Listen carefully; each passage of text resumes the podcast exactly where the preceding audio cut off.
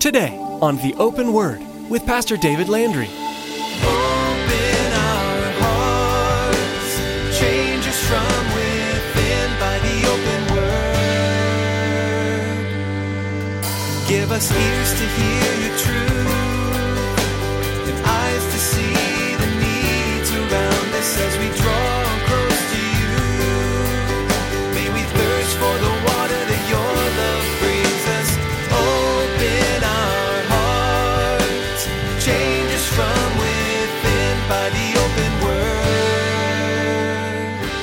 God's grace cannot be separated from the idea and the thought and the understanding of the gospel. Truly, grace only really becomes available through the work of the gospel of Jesus Christ. It's through the gospel work of Jesus Christ. The good news, the gospel of Jesus Christ. The fact that Christ died for our sins. That is the that is the full outflowing of God's grace upon us. The heartbeat of the gospel is the grace of God. For all believers, no matter their age, ability, or role, grace draws them to God and sustains their lives. Pastor David encourages you to focus on the grace of God in your life because this is something for which you must be extremely grateful. You are not accepted because you are good enough or have sufficient strength. Rather, God gives people more than they deserve, a free gift of grace, because He loves us. Now, here's Pastor David with part one of today's message entitled Perseverance in Trials.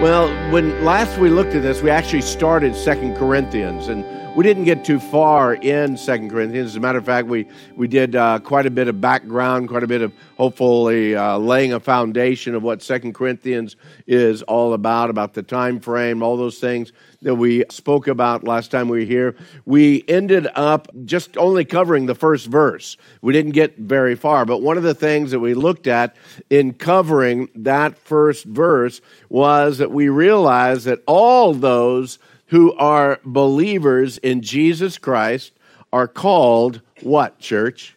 Saints. Saints. As a matter of fact, tonight, just want to let you guys notice, worshiping with us this evening, right here in Casa Grande. We've got St. John and St. Sally and St. Tom and St. Karen and all these other saints, all these other saints. We're here together. And you know what? You don't get any stained glass portrait. You don't get any statue out in the yard. We are called saints because we are believers in Jesus Christ as our Lord and Savior. That's the what the word declares and shows us. So as we move on into Second Corinthians chapter 1, you know the way that I work in order to move on you got to back up and get a running start. So we're going to back up to the beginning of verse 1, 2 Corinthians chapter 1. Look at this here with me if you would please. Paul, an apostle of Jesus Christ by the will of God. We looked a lot at that last week, that it wasn't the will of man, it was the will of God that called him.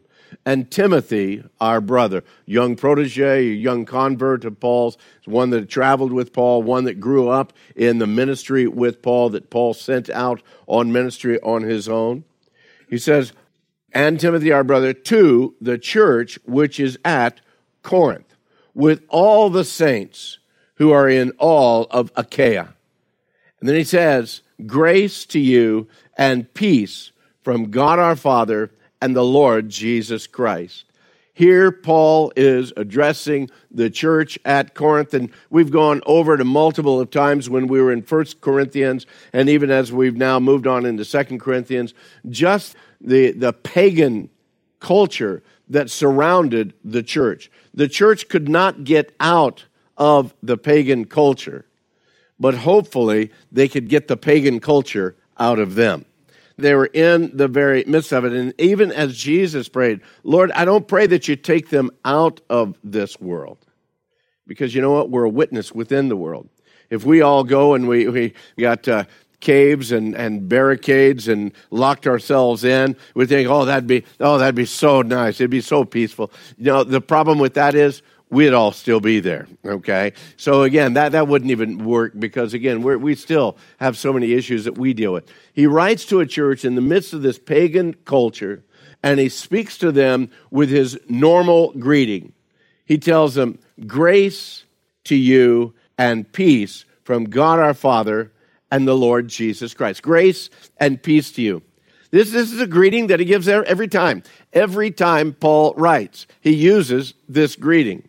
If you don't believe me, you can mark these down, or if you're really fast in your Bible, take a look at some of these. In Romans chapter 1, verse, yeah, in chapter 1, verse 7, he says, To all who are in Rome, beloved of God, oh, and by the way, they're also called to be saints, grace to you and peace from God our Father and the Lord Jesus Christ. Flip over a few chapters, come to 1 Corinthians chapter 1. We just went through 1 Corinthians chapter 1 Corinthians not too long ago, but way back in chapter 1 he writes these things in verse 2. He says to the church of God which is at Corinth, to those who are sanctified, remember sanctified, set apart sanctified in Christ Jesus, called to be, there's that word again, called to be saints. We are all saints. Called to be saints with all who in every place call on the name of Jesus Christ our Lord, both theirs and ours. And here's his greeting grace to you and peace from God our Father and the Lord Jesus Christ. Jump over to the book of Galatians. In Galatians chapter 1, right there at the beginning, verse 3 to the church there in Galatia, he says, Grace to you and peace from God the Father and our Lord Jesus Christ. Does Paul sound like a broken record? Now, I don't think that that's the issue. I think that Paul is saying, this is an important thing. I want to write to them and I want to bless them with these words of grace and peace to you. Look at Ephesians. To the saints who, uh, there's that word again, to the saints who are in Ephesus and faithful in Christ Jesus. Grace to you and peace from God our Father and the Lord Jesus Christ. We go on into Philippians chapter 1, beginning right there at verse 1. Again, to all the, what does it say? Okay, you could even guess that by now, couldn't you? To all the saints in Christ Jesus who are in Philippi with the bishops and the deacons, grace to you and peace from God our Father and the Lord Jesus Christ. In Colossians, in chapter 1, verse 2, he writes to whom? He says, To the saints and the faithful brethren in Christ who are in Colossia. Grace to you and peace from God our Father and the Lord Jesus Christ. First Thessalonians and Second Thessalonians say exactly the same thing in verse 1 of each book. It says, To the church of the Thessalonians in God the Father and the Lord Jesus Christ, grace to you and peace from God our Father and the Lord Jesus Christ. Then he writes to young Timothy, and he writes in First Timothy chapter 1, to Timothy, a true son in the faith, grace mercy, he adds one here, grace, mercy, and peace from God our Father and Jesus Christ our Lord. In 2 Timothy chapter 1, he writes very similar. But instead of saying a true son in the faith, here he says to Timothy, a beloved son. Grace, and again, mercy and peace from God the Father and Christ Jesus our Lord. He writes to Titus, Titus is another pastor that he sent on to Crete to set things in order. And he writes to Titus, and he says there in Titus chapter 1, verse 4, he says, To Titus, a true son in our common faith, grace, oh, he adds that word again, mercy and peace from God the Father and the Lord Jesus Christ, our Savior to Philemon, a friend of his, again, dealing with a whole issue, again, of the slavery and this brother that's come to the Lord. He writes in Philemon chapter 1, he says, Grace to you and peace from God our Father and the Lord Jesus Christ. Grace and peace, grace and peace, grace and peace, uh, grace, mercy, and peace, grace, mercy, and peace, and grace and peace.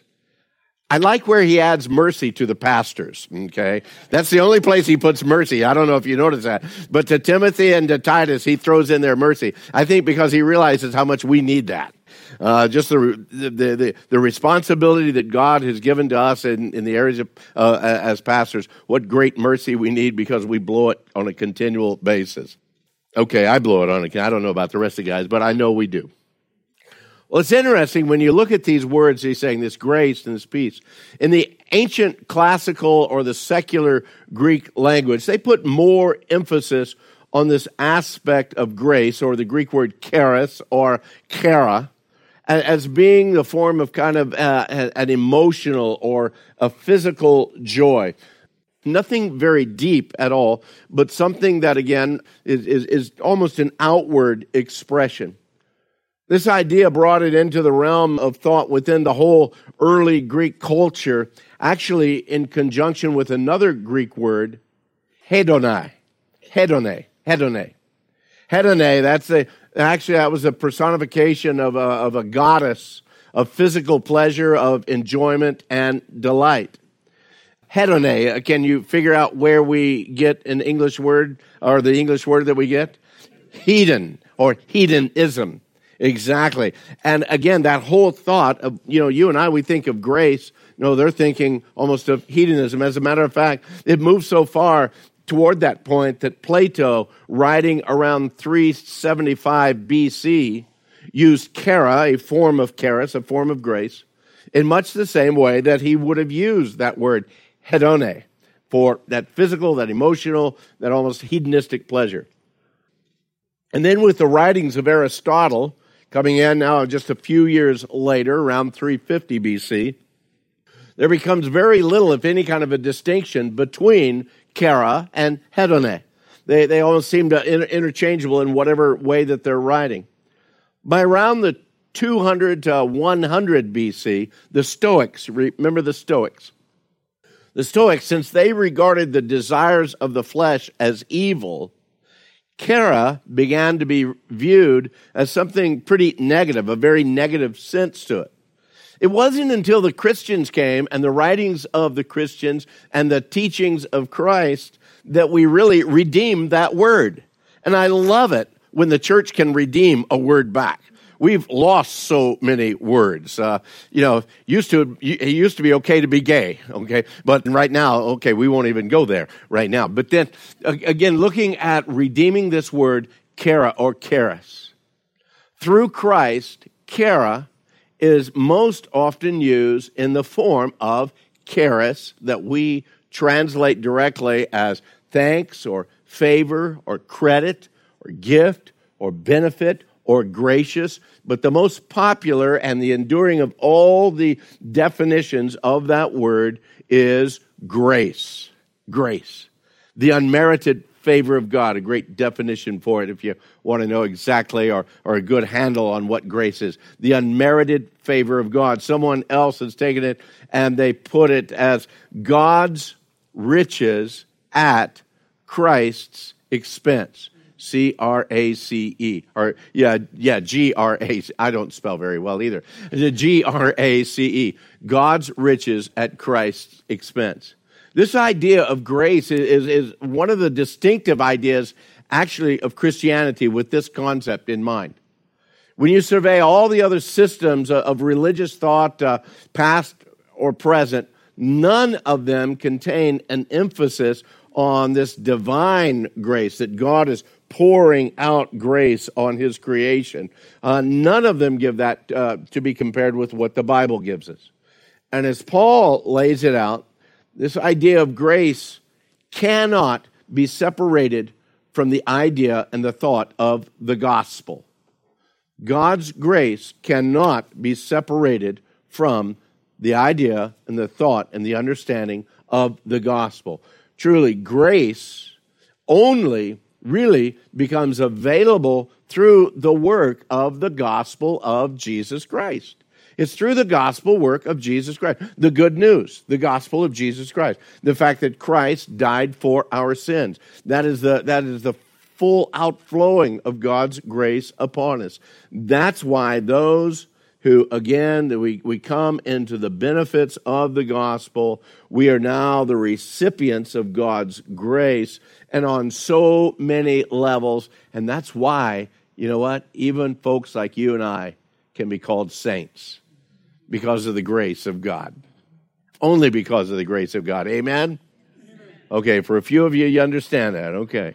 Grace is, is the very agape love, not, not just uh, familial love, not just an emotional love, but the, the very agape love. And you remember we looked at that quite deeply when we were in 1 Corinthians 13. This all sacrificing, all caring, deep, concerning uh, type of love.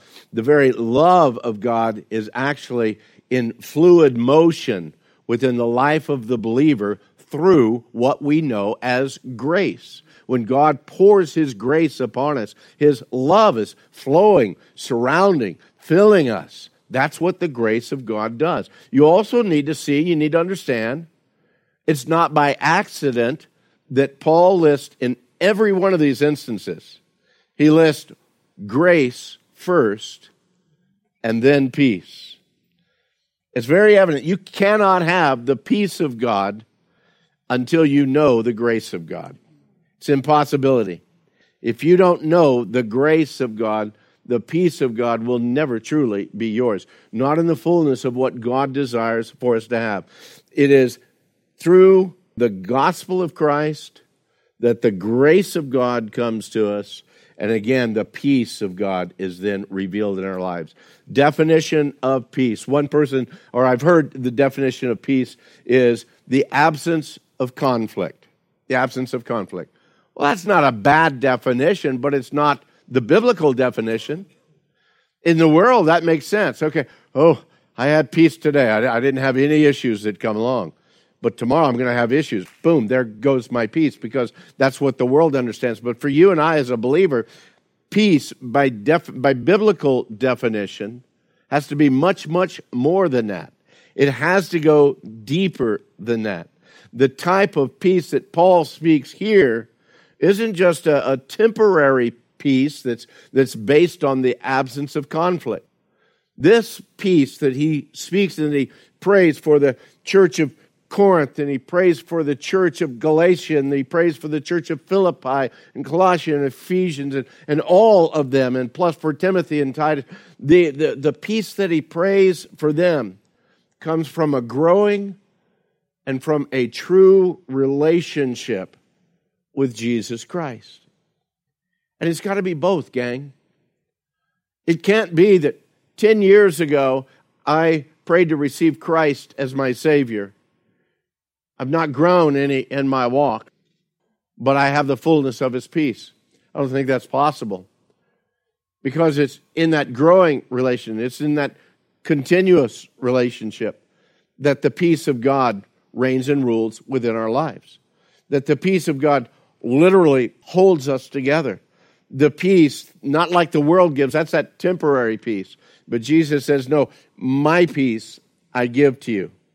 And again, that kind of peace is not going to be blown away by the circumstances in life.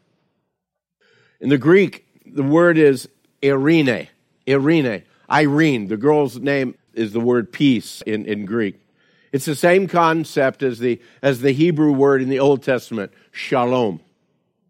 Not, not so much even a, a state of mind as it is really a, a state of being.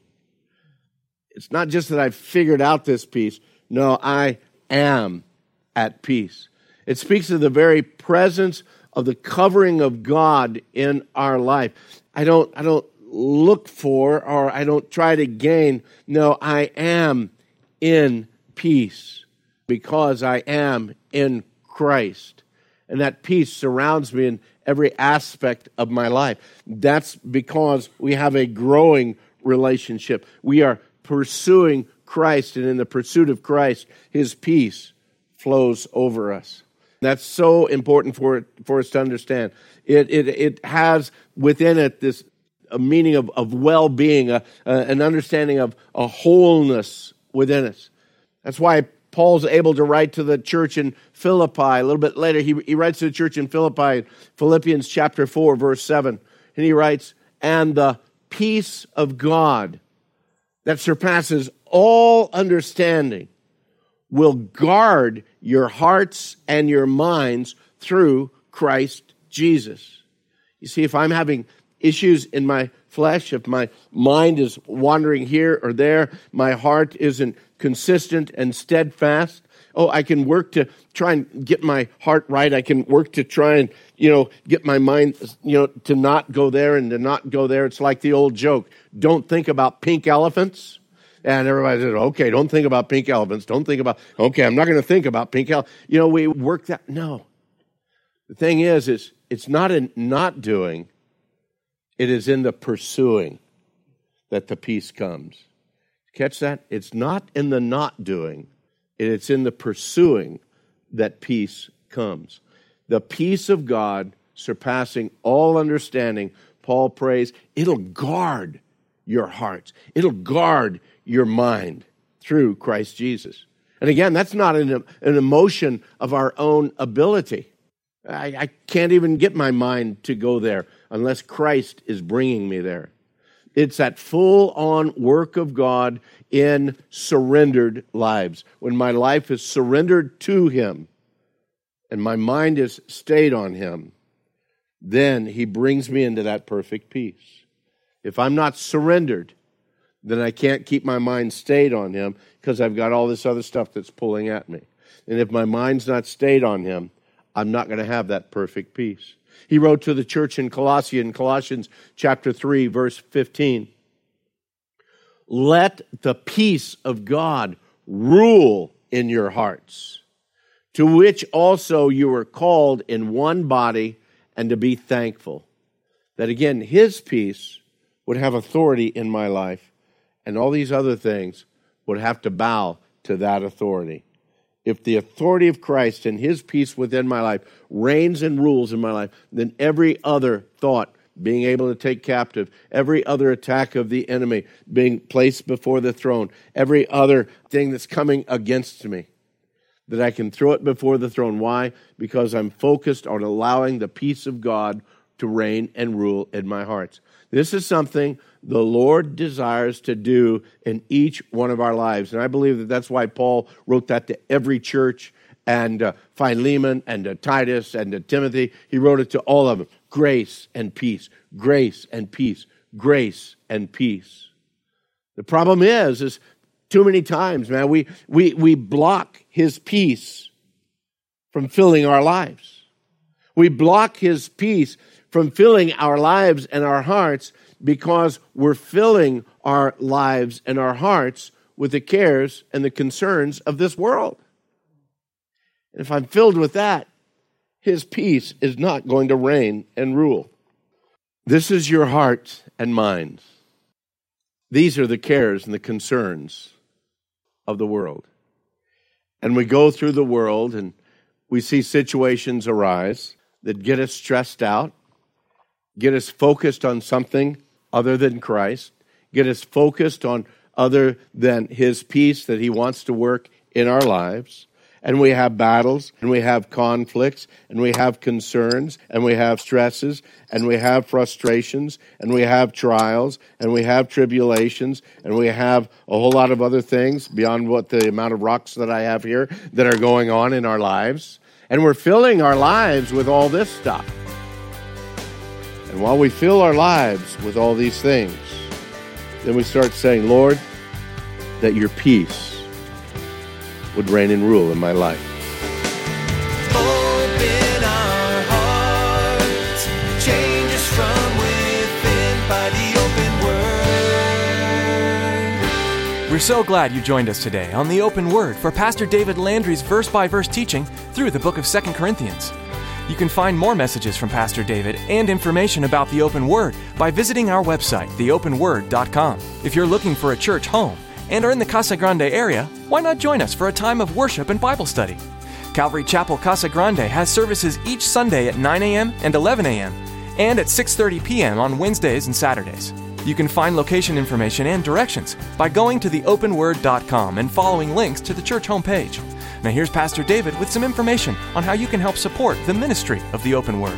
When we began the Open Word Radio Ministry, our heart's desire was to get the message of God's kingdom and His grace to as many as possible. We knew that there'd be many who wouldn't come through the church door, but would perhaps tune into a radio program and be challenged and changed by the power of the Holy Spirit through the teaching of God's Word. God has given us a vision to see this ministry expand and reach even further. And yet, as with any ministry endeavor, there are expenses that happen through the production and distribution of these messages. If God has blessed you with the teaching, would you prayerfully consider partnering with us in a financial commitment to the ministry of the Open Word? Log on to theopenword.com and simply click on the support option to help the message of God's grace extend and grow. Thanks, Pastor David. That's all the time we have for today. But join us again as we continue digging deeper into the book of 2 Corinthians, right here on the Open Word.